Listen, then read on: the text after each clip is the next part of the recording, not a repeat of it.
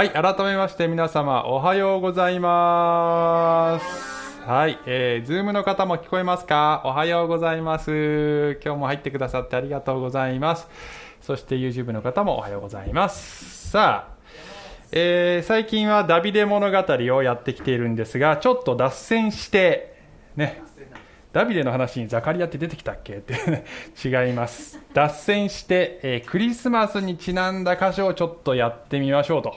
いうことで、ザカリアのみ、え？ザカリアへの御告げということでね、お話をしたいと思います。はい。さあ、ところで皆さん、北海道の旭川市にある旭山動物園行ったことがある方？はいおあえこんなにいるの？はい。ズームの方もいる？あいいるね何人かね。はい。えー、どうどうどうですか？あのえーお一人聞いてみようか。どうでしたか？なんかいやいやいやいやいやいやいやあのどうどうあの楽しかったですか？ねえ。いや楽しかったですか？どうでしたか？そうですね、まあ、めちゃめちゃ混み合ってました。めちゃめちゃ混み合っていた。その通り。つまりはすごく人気の動物園なんですね、えーで、えーこの園内の一貫したテーマがあるそうでそれが伝えるのは命というテーマだそうです。一般の日本の動物園って動物の姿形を展示する形態展示形に生態の体形態展示が主であるのに対し動物の自然な生態が見られる行動展示で一躍有名になったと、ね。えーしかしながらかつては赤字赤字続きの施設だったということなんだけれどもそれを立て直したのが今は園長を務めるこの坂東源さんという方なんですね。で、えー彼が若かりし頃に行動展示を思いつくきっかけとなった出来事があったんですよとよくインタビューでお話になるんです。ある時、えー学校の遠足で子供たちが動物園に来ていてアザラシの展示を見ていたそうです。で子供たちは興味を示して、えーこのね楽しんでいたのですけれども先生がもうあの次行くわよと言ってもなかなか子供たちが動こうとしないのでしびれを切らして先生がこう言ったそうです。それラッコじゃないわよ。ただのアザラシよ。って言った。で当時はラッコがブームだったそうです。がこの動物園にはいなかった。でそれを聞いた子供たちがなんだただのアザラシだったんだと言ってその場を離れていった。それを見ていた坂東さん。ただのアザラシ。ただのアザラシ。悔しかったと後になって彼は語るんですね。まあ動物の世話をしている自分たちは動物の凄さそしてアザラシの凄さを知っているがそれが伝わっていない。まあ、100歩譲って大人がアザラシは見飽きた見飽きたなと思うのはまだ仕方がないとしてもその無感動のフィルターが子供に引き継がれてしまっているということがもう誠に残念であると。いつか見てろよアザラシで見返してやるというふうに心に誓ったそうで、えーやがて、まあ、今となっては有名となっているアザラシ館というのができてアザラシが垂直に移動するこのマリンウェイというらしいんですけどねこれね、えー360度からこのアザラシの垂直移動が見れるという。これが非常に人気のアトラクションになっているというね。もちろんこれだけではなく本当に動物の行動展示ですよね。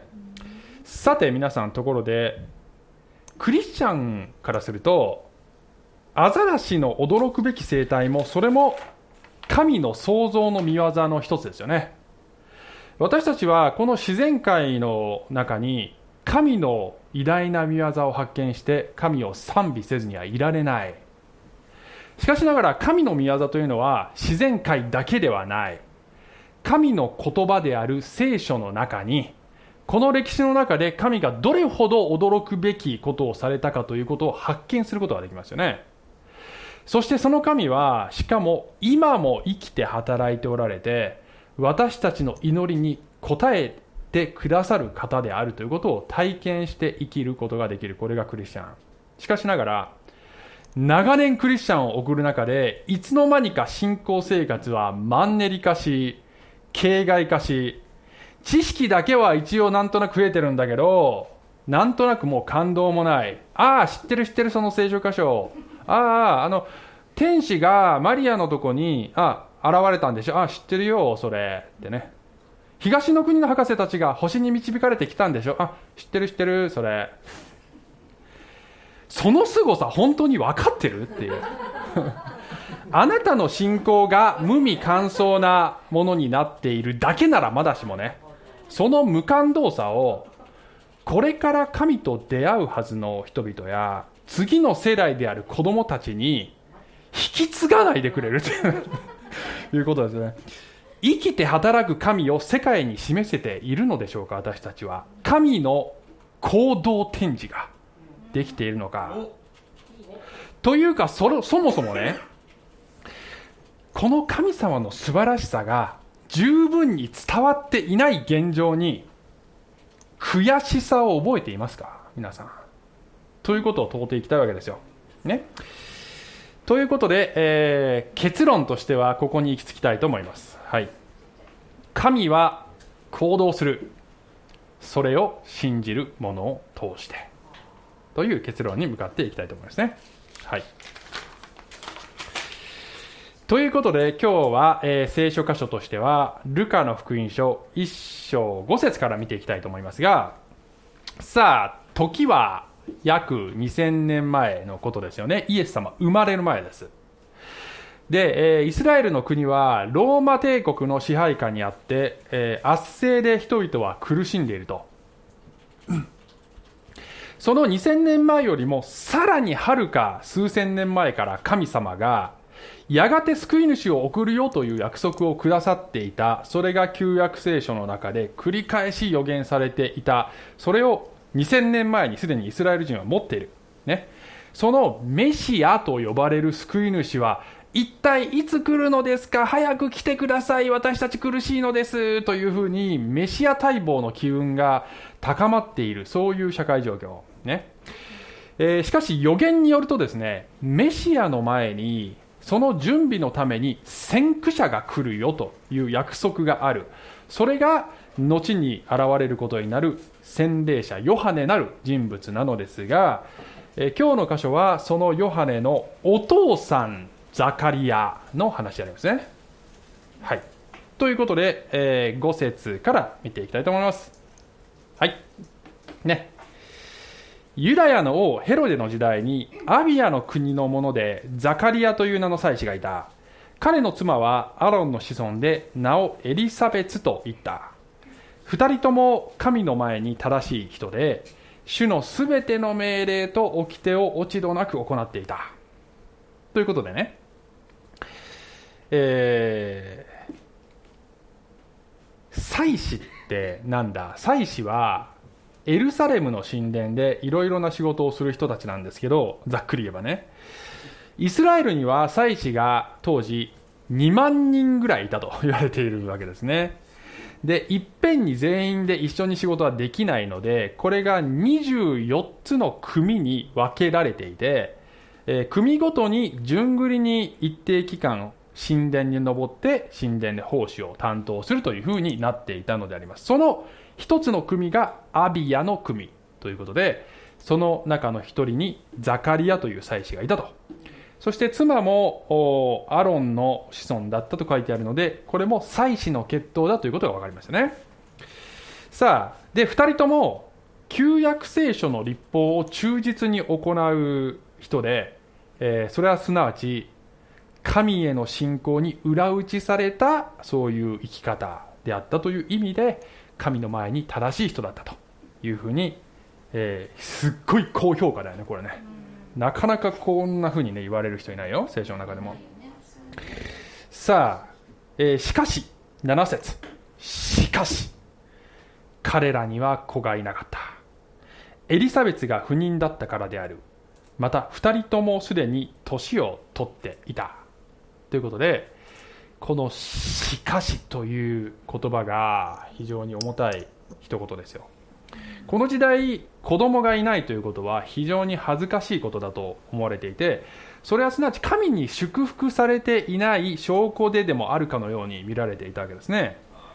神様の前に正しく歩んでいれば祝福されるはずだ。しかし現実にはそうなっているようには見えない。私たちの一体何が悪いのでしょうかと2人は思ったかもしれない。さらに辛いのは周りからもそう見られているということだったと思いますね。あの人たちとっても立派に見えるけどきっと何か見えないところであるんだろうね。っていうふうにこそこそ言われていたかもしれないね。ね嫌だねそういう人間の姿。はい8節。さてザカリアは自分の組が当番で神の前で祭司の務めをしていた時祭司職の慣習に従えー慣習によってくじを引いたところ主の神殿に入って香を焚くことになった。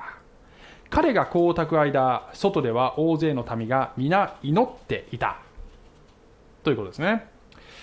えーこのですね神殿での奉仕にアビアの組が上りましたよと。その奉仕の中でも最も光栄な仕事だと言われていたのが神殿の聖女という部屋に入って香を焚く仕事だったと。でこれは香を焚くっていうのは祈りの祈りを捧げることの象徴になってる。で外で神が祈ってるわけね。これ何祈ってるかというとメシアよ早く来てくださいと祈っていたはず。それを代表として一身に背負って神の前にお捧げする。これが香を焚くという仕事。ね。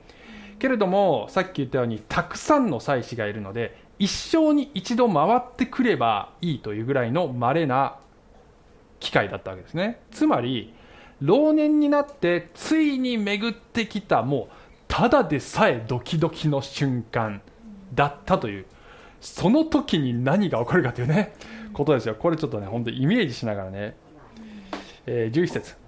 すると主の使いが彼に現れて香の祭壇の右に立ったと。これを見たザカリアは取り乱し恐怖に襲われた。これはもうね皆さん誰もいないはずの聖女に誰かいるっていうだけで怖いでしょ。しかも、えーユダヤ人は神とか見つかいに遭遇すると死ぬと言われていてしかも裁きの天使は祭壇の右に立つという伝承があったそうなんですよ。これ祭壇の右ね。これはねちょっとかわいそうだよね本当ね。心臓止まる。ね。ねなるわけね。いつも思うけど天使ってもうちょっと優しく登場できないのかなと思って。ジョーズのテーマみたいにさねわかる？でーれんってこう前触れがあれば心の準備できるじゃん。急に来るっていうさジョーズの映画でもさあのいきなり出てくるシーンがあるじゃんね。心臓止まりそうになるじゃんね。もうこれは天使の趣味かっていうぐらいこういうパターンが多いよね、はい、13節。見つかいは彼に言った。恐れる方はことはありません。ザカリア。あなたの願いが聞き入れられたのです。あなたの妻エリザベツはあなたに男の子を産みます。その名をヨハネと名付けなさい。その子はあなたにとってあふれるばかりの喜びとなり多くの人もその誕生を喜びます。さあ願いが聞かれたと言われているもちろん長年夫婦で祈っていたと思いますよ。だけどもう子を産めないような状態になってからは多分祈りもずっと前にやめてたかもしれないよね。皆さん神様がお祈りに応えてくれないとなんか祈り祈るの虚しいなって感じることありません？なんかこの祈りの言葉も空中に蒸発してしまってんじゃないかなってね。どこにも届いてないような気になることがある。蒸発してません。届いています。ということが分かる場面ですよね。ただ単にすぐにイメージ通りのことが起こらないとしてももっと良い時もしくはもっと良いものに形を変えて答えられています。それに気づかないだけということが多いと思いますが祈りは消えません。届いています。そして、え天使がその子があふれるばかりの喜びとなりますと言っているのはただ単純に子供が可愛いというのもあると思いますがそれだけではない。その理由が次に書いてある15節。その子その子は主の見前に大いなるものとなるからです。つまりこれが理由ですよと。我が子が神に用いられる人になる。しかもメシアを指し示す人になるということほどの喜びはないですよ、ね、そして続き彼はブドウ酒や強い酒を決して飲まずまだ母の胎にいる時から精霊に満たされイスラエルの子らの多くを彼らの神である主に立ち返らせます、まあ、これはあの神のために特別に性別された人ということで、まあ、専門用語ではなじる人って言いますけどね。生まれながらのなじる人ですよと。言われるわけですね、えー、そして大きな働きをするのですがさらに説明が続く17節。彼はエリアの霊と力で主に先立って歩みます。父たちの心を子供たちに向けさせ不従順な者たちを義人の思いに立ち返らせて主のために整えられた民を用意します。エリアは旧約聖書の偉大な預言者彼のような働きをする人になるでしょう。ということなんですがそれは真の王であるメシアが到来する前にこの王を正しくお迎えするために民の心を整えておく役割を果たしますと言ってるわけですね。でこの天使の言葉は実は旧約聖書最後のマラキ書の予言を引用してるんですけどちょっとこのメッセージの一番最後でそれを見ますから覚えておいてくださいね。これね。はい。はい18節。ザカリアは見つかりに行った私はそのようなことを何によって知ることができるでしょうかこの私は年寄りですし妻ももう年を取っていますということで無理ですよと。ね。でも、本当だというのならば、印くれよって言ってるんだ、これね。何によって知ることができるっていうのは、印くれよって言ってるわけね。本当なの？それって分かるようにしてって言ってるね。でもさ、印っつってもさ、もう僕らの観点から言えばね、目の前に天使立ってんだからそれでいいじゃんって感じしない？これ彼が何言ってるかっていうとね、あなたじゃ足りませんって言ってるわけね。あなた本当に信用できる？信用できるようになんかちょっと分かるようにしてって言ってるわけね。それを聞いてさすがの温厚な天使も、ブチ切れますって言うとちょっと 大げさですけど。まあそれ寸前ぐらいになるわけですね。次。はい。ね。19節見つかいは彼に答えた。この私は神の前に立つガブリエルです。あなたに話をしこの良い知らせを伝えるために使わされたのです来たガブリエルだよとこれはちょっとあの500年以上前にダニエルに現れたあのガブリエルだよ。ザカリアも何度も読んできたことがあるあのダニエル書に出てくるあのガブリエルが目の前に立ってるこの人だったとはということでなんということを言ってしまったのか最初から名乗ってくれよと。ガム様がええ加減なこと言うわけなかったです。分かってます。と今更言ってももう遅いわけだ。よねこれ。で見逃さないでほしいこのガブちゃんの一言ね。はい。良い知らせを伝えるため。良い知らせ。グッドニュース。福音ゴスペルだよね。これちょっと覚えておいてくださいね。後でまた考えます。そして20節。見なさい。これらのことが起こる日まであなたは口が聞けなくなり話せなくなります。その時が来れば実現する私の言葉をあなたが信じなかったからです。怖い。マフィア？この落とし前声で払ってもらおうかって。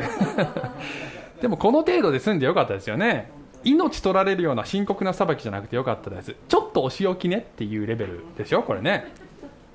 これはあの天使がねプライド傷ついたから腹いせままじりに懲らしめてやるっていうことではなくてこの失敗を通しちょっと学んでほしいことがある。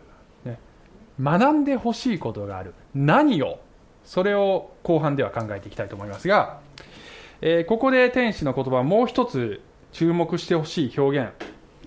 その時が来れば実現する私の言葉。私の言葉というのは彼は今神の代理できているのですなわち神の言葉ですよ。神の言葉は時が来れば実現する。これも後でまた考えたいと思います。覚えておいてください。21節にも。進みます。はい。民はザカリアを待っていたが神殿で手間取っているので不思議に思っていた。やがて彼は出てきたが彼らに話をすることができなかった。それで彼が神殿で幻を見たことが分かった。ザカリアは彼らに合図をするだけで口が聞けないままであった。これどういう合図したんだろうね。どんなジェスチャーをすればこの出来事を表現できる？ちょっと皆さん隣の人にやってみてくれる？今。そう。これはね結構難しいよ。伝わらないと思う。なかなかうまく、ね、伝わらないもどかしさがあると思いますね。ね。さあ23節。やがて勤めの期間が終わり彼は自分の家に帰った。しばらくして妻エリザベスは身ごもった。そして主は主は こんな感じ。主は今このようにして私に目を留め人々の間から私の恥を取り除いてくださいました。と言い5ヶ月の間安静にしていた、はい、ということで ということで今日のテキストはここまでなのですがこの後は同じくガマリガマリエルじゃない、えっと、ガブリエル。紛らわしいな。ガブリエルが、えー、マリアのところに受胎告知に行くシーンがこのこの後に続くということですね。はい、ということですよ。さあ皆さん。この出来事はですね、まあ、ザカリアが神様の計画の中で素晴らしいことのために用いられるということが分かる。何しろメシアの先駆者を生み育てる仕事をするんだね。そして聖書の中で用いられる人はその働きにふさわしい訓練を受ける。口が聞けなくなったということを通してザカリアに何を学んでほしかったのかということを考えたいんですね。それがそのまま私たちにも適用されるんです。で今日のポイントはどこに向かっているか覚えてます？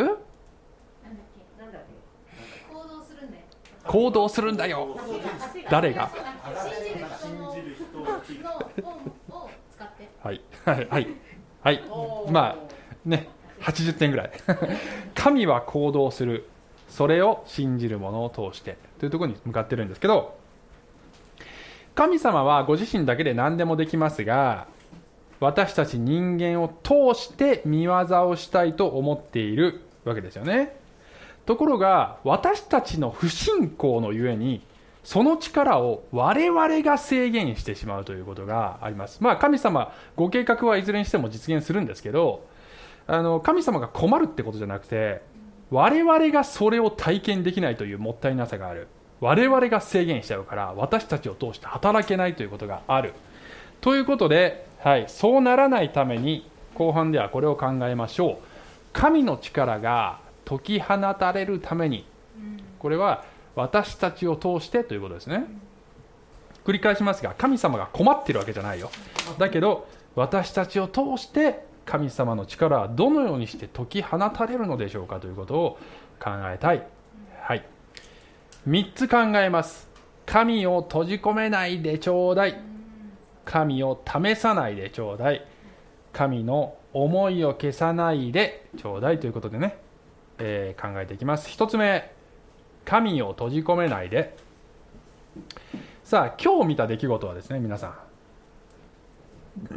すいません神が天使を通して超自然的に人間の世界に介入して奇跡と予言を与えるという話でしたね、まあ、聖書にはこういう出来事いっぱい書いてあるよねって思うかもしれないけど実はこれは400年ぶりに起こってます。旧約聖書の最後のマラキ書でメシアの予言と先駆者の予言があって以降ぱったりと神の介入神のお言葉は止まってしまった。その沈黙のね400年。400年って皆さん日本でいうと江戸時代始め始まったぐらいだからね。それぐらいの長さの沈黙を超えてついに神が約束を実行に移く移される時が来た。そのことをまず最初に誰に伝えるべきであろうか。こいつだということで選ばれたのがザカリアなんだね。わかるこれ。それほどの人物だっていう。それほどの出来事が今起こってるってことなんだけどそれほどの人物ですら天使をがっかりさせるいまいちな反応しかできなかったんだね。なんでだろうねこれはね。メシアいくら待っても来ないないつまでたっても永久に来ないんじゃないかなっていう諦め感。子供を求めて祈ってたけど結局答えられなかったなっていう失望感。長く待たされすぎてなんかこう神様への信仰がどこか硬直してしまっていたのではないか。ダイナミックに生きて働く神はいつの間にか紙の上の存在。ペーパーね。紙の上の存在になってしまっている。もちろん信じてます。忠実に立法を行ってます。素晴らしいんですよそれはね。だけどどこか神様ってお話の中の存在みたいな。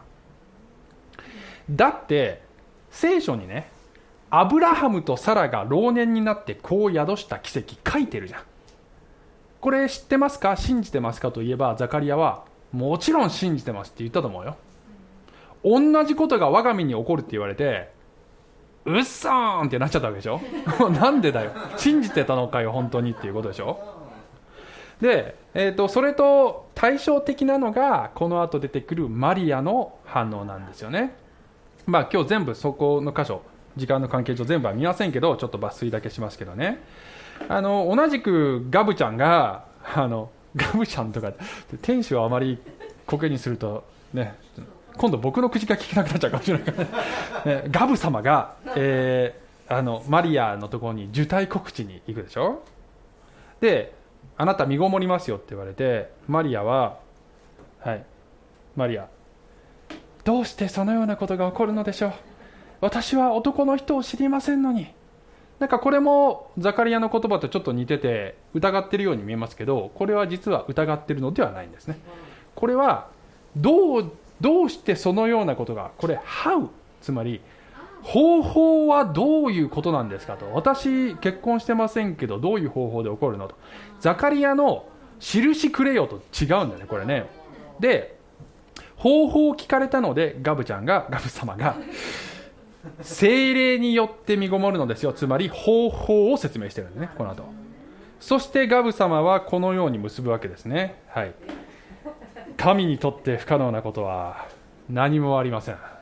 ということで、まあ、ガブ様がサングラスしてたかどうか知らないけど、えー、というふうに言うわけでねもうあなたの枠に人間の枠にはめないでくれるっていうこうですよ。ね。でそれを受けてマリアはどうぞあなたのお言葉通り好みになりますように。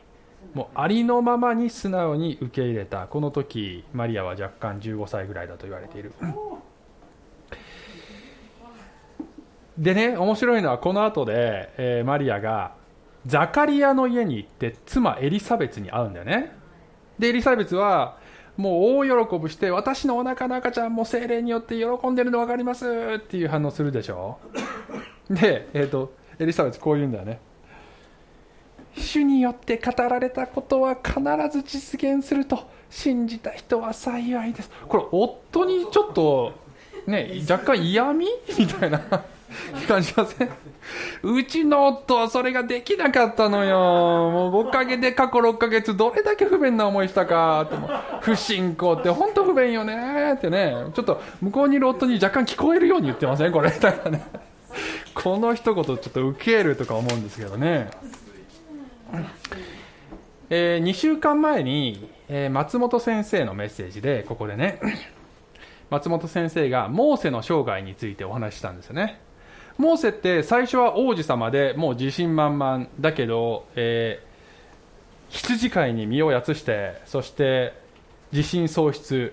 ああもう自分は平々凡々に地味に人生終わるのかなって思っていた。ところが80歳で神様からお声かかって「お前解放者になれ」って。そこから自分の弱さは今までと同じだけど何もできないものを使って主は偉大なことをされるのだなというそういう自己認識に変わっていったという話を先生がしていた。でもそのモーセもこの神様からお声かかった時に最初は無理無理無理無理ってなったでしょ。なったんですよ。私口下手ですから他の人使わせてくださいって言ったでしょ。でも煮え切らないもんだから神様怒ってさねぶち切れたでしょ。神様ね。ね。誰がお前に口与えたと思ってんだこらっていうふうになったでしょ神様ね。怖っていう感じに。今日のザカリアと一緒なのこれね。一緒ですよ。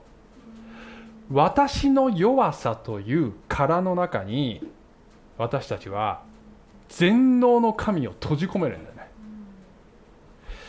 皆さんあのこれ昔話したことあるんですけどこれね。小笠原諸島の兄島というところにヤドカリがいます。オヤドカリサイズとしてはだいたいこれぐらい。指サイズ。ね。お隣の父島にお隣の父島には 手のひらサイズ。同じオカヤドカリなんでこんなにサイズ違うの？これは食用でアフリカマイマイという外来種が輸入された。それが自然界に入っちゃってその殻に合わせて同じ生物なのに大きくこんなに変わるっていう。まあ自然生態系的には全然いいことじゃないんですけどまあそれは置いといてここで言いたいポイントはね皆さん。あなたを通して神のあなたを通して働く神の力はですよ。あなたの弱さの殻を押し広げるほどに大きくなりました。もう無限の神はですね狭苦しくてしょうがないんですよあなたの弱さの。二言目には無理ですというその もういい加減にしてくれるもうやめてそれっていうね。神様はいつも思っている。で私たちの目標はこんな殻は完全に壊してしまうことなんですけど人間だからなかなかそれができなくてもうどうしてもどっかに常識が残っちゃう。ねさすがにこれはっていうふうになかなかできないんだけどできるだけそれを広げそしてできれば壊していくということを目標にしたいわけですね。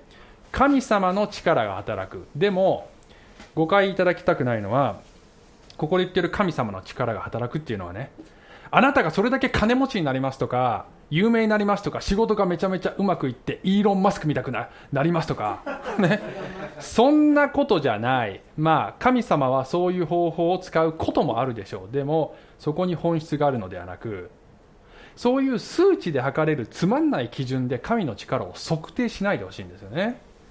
神の力は金を生み出すとかそういうことじゃない。そうじゃなくて命を生み出す力そして命を育てる力ですよ。そこに神の力の本質が真髄があるのです。そのようなことをあなたを通してしたいと思っている。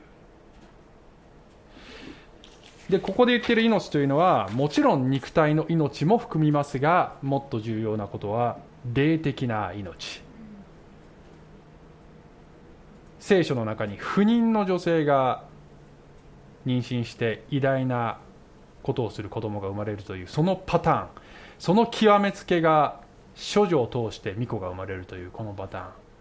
命のないところに命を生み出す。そういう力。その力が私たちを通して働く。これが一つ目。ね、閉じ込めないで。2つ目。神の力が解き放たれるためにちょっとこれが邪魔です。すいません、えー、神を試さないでって言いたいわけですよ、ね、すいません。ちょっと待って。あそうそう。神を試さないでって言いたいわけ。ね。今日の箇所でザカリアって神様を試したっけ？そんなとこあったっけって思うでしょ？あったんですよ。印くれよって言ったんだよね。これってね神を試みる態度なんですね。なんでそうなるか？皆さんあの試みるって試験の試でしょ？試験の試？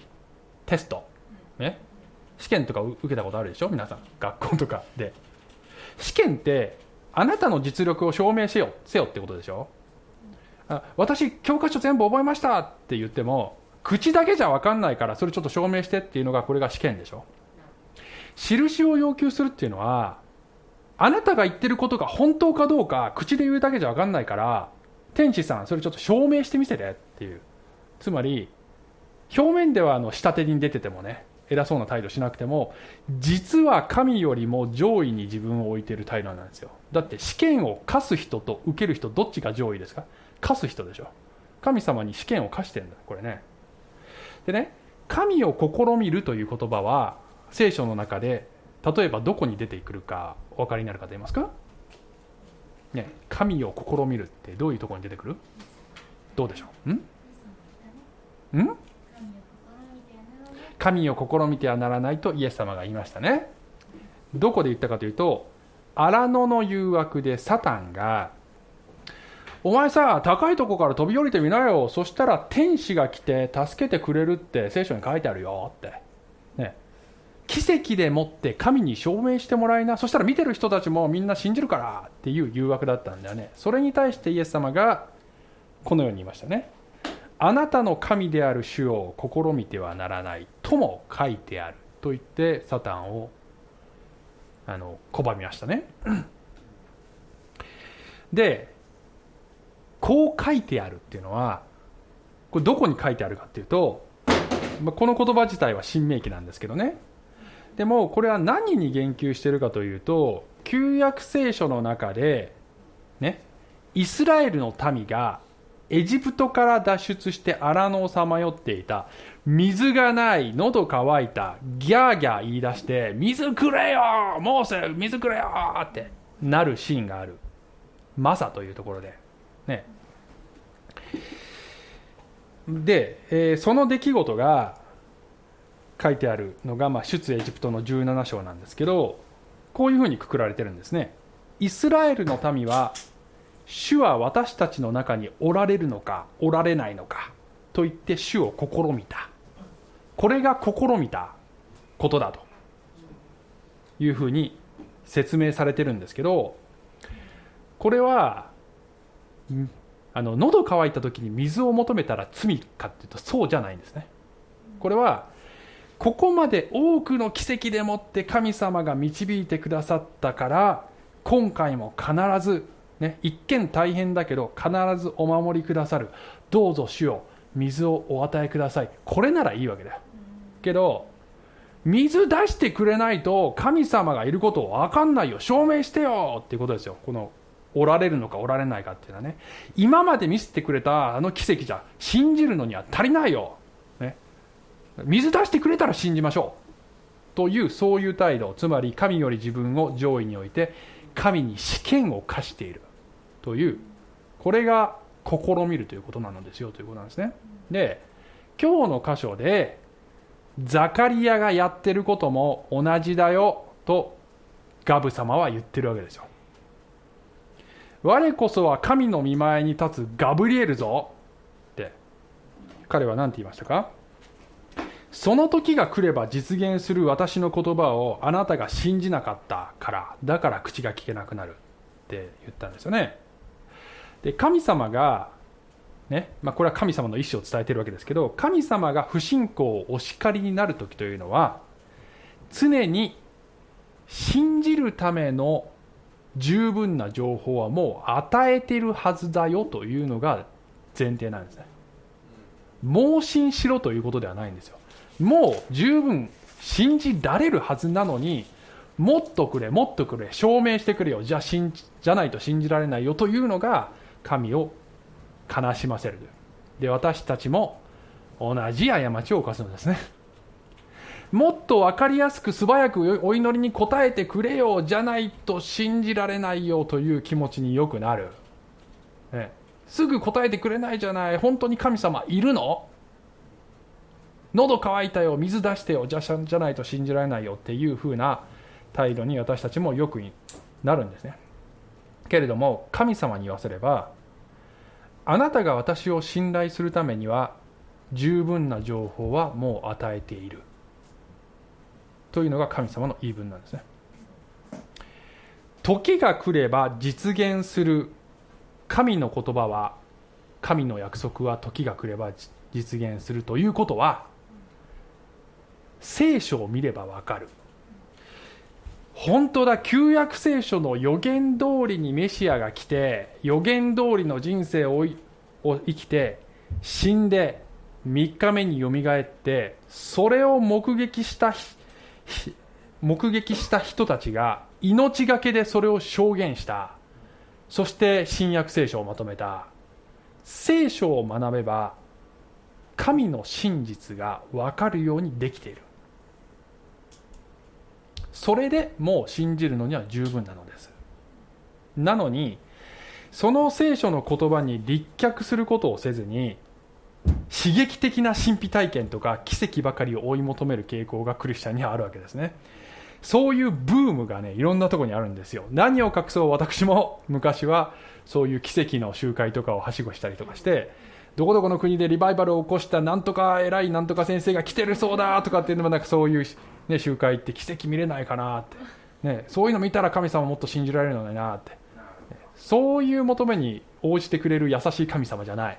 そんなに甘くない神様は。ねブームがそういうブームに弱い人間はクリスチャンは。動物園のお客はラッコがブームなのよって。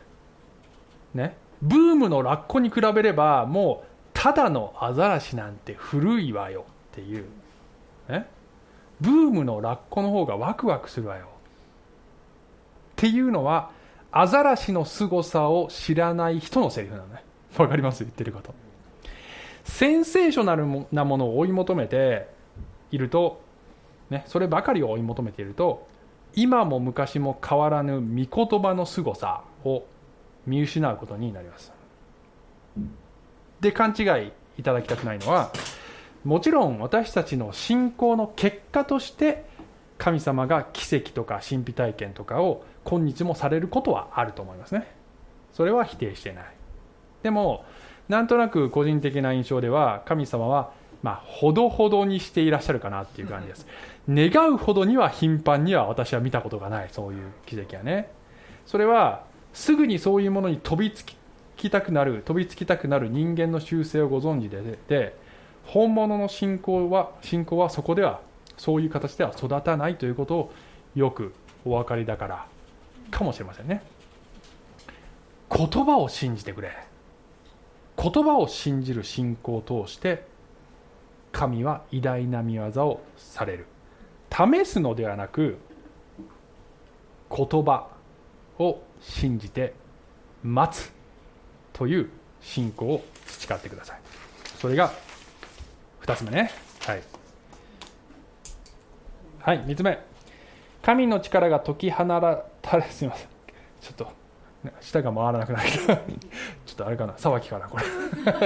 解き放たれるために、えー、神の思いを消さないでこれが3つ目のポイントね。ザカリアへのお仕置きはなぜ口が聞けなくなるという形だったんでしょうね。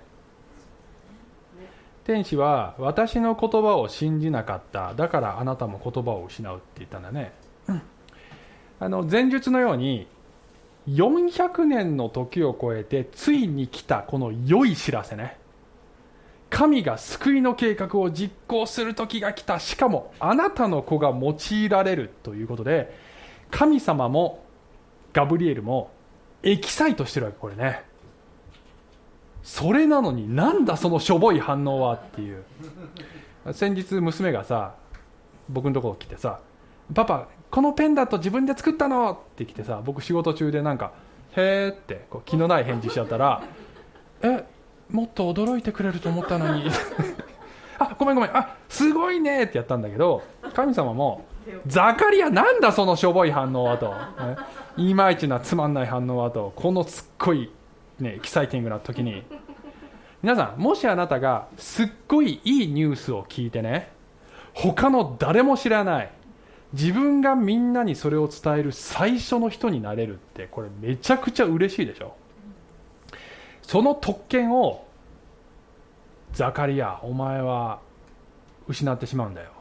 ということで本当なら神殿から出て外でメシア来てって祈ってる人たちにみんな聞いてくれメシアが来るぞってうわーってなるはずのところがだよ。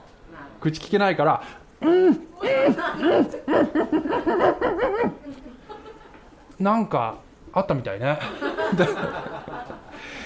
せっかくの良い知らせが台無し。あの口が聞けない間にザカリアは考えたと思うんですよね。俺がいまいちな反応をした時に天使にもそして神様にもこんな思いをさせたんだな。良い知らせが伝わらないもどかしさ。というよりも神様はいつもご自分の思いが伝わらない悔しさを今までいつも味わってこられたんだな。だから今人となられて直接面と向かって語るために降りてこようとしてるんだな。そのお気持ちを俺は汲み取ることができず台無しにしてしまった。お仕置きの期間に彼は神の思いを自分のものとする。という時を過ごしたのではないかというふうに思うんですね。でねそれが分かるのがこの子供が生まれますよ、ね、生まれてついに口が溶けてわって喋れるようになった瞬間に席を切ったように彼はメシアに関しての賛美を捧げるんですけどあのちょっとね、えー、冒頭だけ、ね、ちょっと時間の関係で一章6、えー、68節。褒むべきかなイスラエルの神主。主はその見た目を顧みて贖いをなし。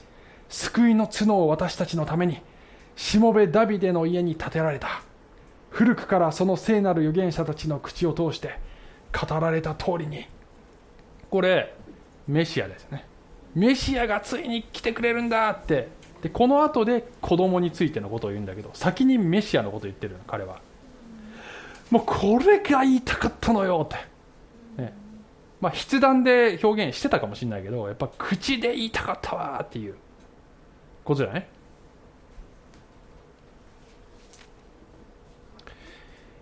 ローマの12章15節。喜んでいる者たちと共に喜び泣いている者たちと共に泣きなさい。これは人間関係の教えとして語られているのですが実は神様も私たちにこれを求めておられる。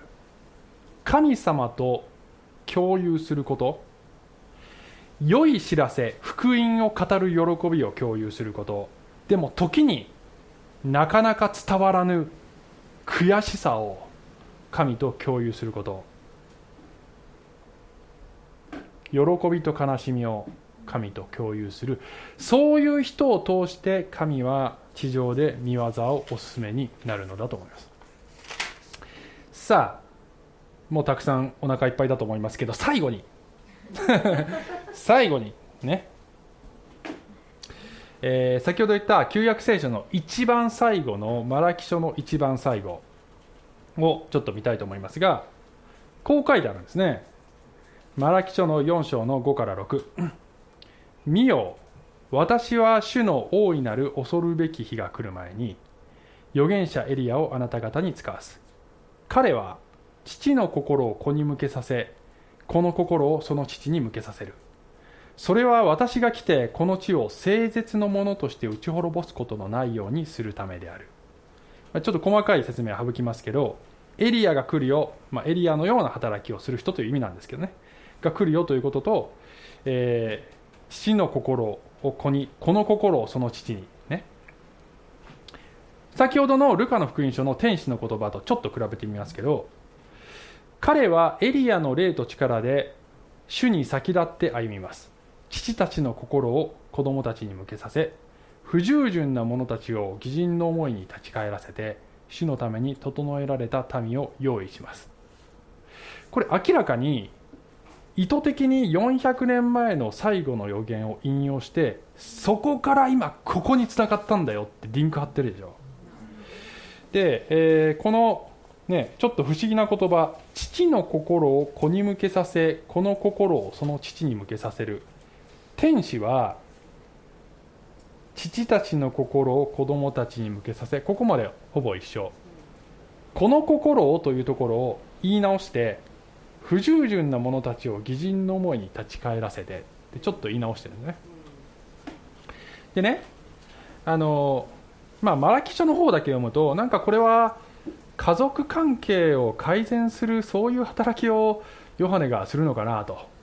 いうそんな印象に捉えられたりもするんですけどあのそのように捉えてももちろん大きくは決して間違いではないとは思うんですけど私はこれはですねもっと具体的に信仰の継承の話をしてるんだと思うんですね。ユダヤ人って神の偉大な見業を子の子供たちに子孫に引き継ぐのだよというふうに神様に強く言われてきたんですよね。でそれを実際してきたのです。ところがいつの間にかリアリティもなければ柔軟性もない硬直した信仰にいつの間にかなっていたんじゃないですかね。それをリアルな信仰に立ち戻らせる働きをヨハネがする。父が子に向かって神は本当に生きておられると言えるようにするという。そういうことなのではないかと私はちょっとねあの読んでるんですけどそういうふうに読んでるんですけどあの実は最後にちょっとあちょっとした証なんですけどね。実はあのこの今日の天使の言葉は私の子供が生まれる時に与えられた御言葉なんですこれ。あの生まれる子はあなたにとって溢れるばかりの喜びとなるっていうね。これがすごくフックしてそうかきっとそうなるんだなって。そうなってるんですけど本当に。で、えー、私たちは洗礼者ヨハネのような子、まあ、そのような人になってほしいなと、ね、風貌は真似しないでほしいけど メシアを指し示し人々と救い主の間に橋を架けるような人になってほしいという願いがあってだからヨハネと名付けようかと思ったら女の子だったので、えー、ルカの福音書なのでルカと名付けたんですけど漢字は瑠璃色の瑠に十字架の架これは宝石のように美しい橋を神と人との間に架ける人という意味とそして何より十字架というものがそもそもこの宝石のように美しい橋なんだ。それを表現する人になってほしいという思いを込めて名付けたんですね。皆さん子供がいる人も自分の子供がいない人も私たちは皆次の世代に対する責任を負っています。しかしながら私たち自身の信仰がリアリティがなくて机上の空論みたいな姿にねなっていたら生きて働く神を子供たちは学ぶだろうか。神は驚くべきことをあなたに対してされる方そしてあなたを通してされる方ですね。最後に第一コリント2章の9節目が見たことのないもの耳が聞いたことのないもの人の心に思い浮かんだことがないものを神は神を愛する者たちに備えてくださった。お祈りします神様私たちのこの弱さ私たちの不信仰あの常識にとらわれたそういうこのこの態度であなたに窮屈な思いをさせてきたと思います。主よ私たちがそんな殻をぶち壊して私たちを通してあなたが自由に働いてくださることができるようにもっと私たちが成長できますように。イエス様のお名前によってお祈りします。アーメン。はい。小淵沢オリーブ教会には聖書の言葉を多くの人に届けるためのさまざまなビジョンがあります。あなたもこの働きに参加してみませんか？献金はこちらのアドレスにて受け付けています。インターネット送金サービスまたは口座振込に対応しています。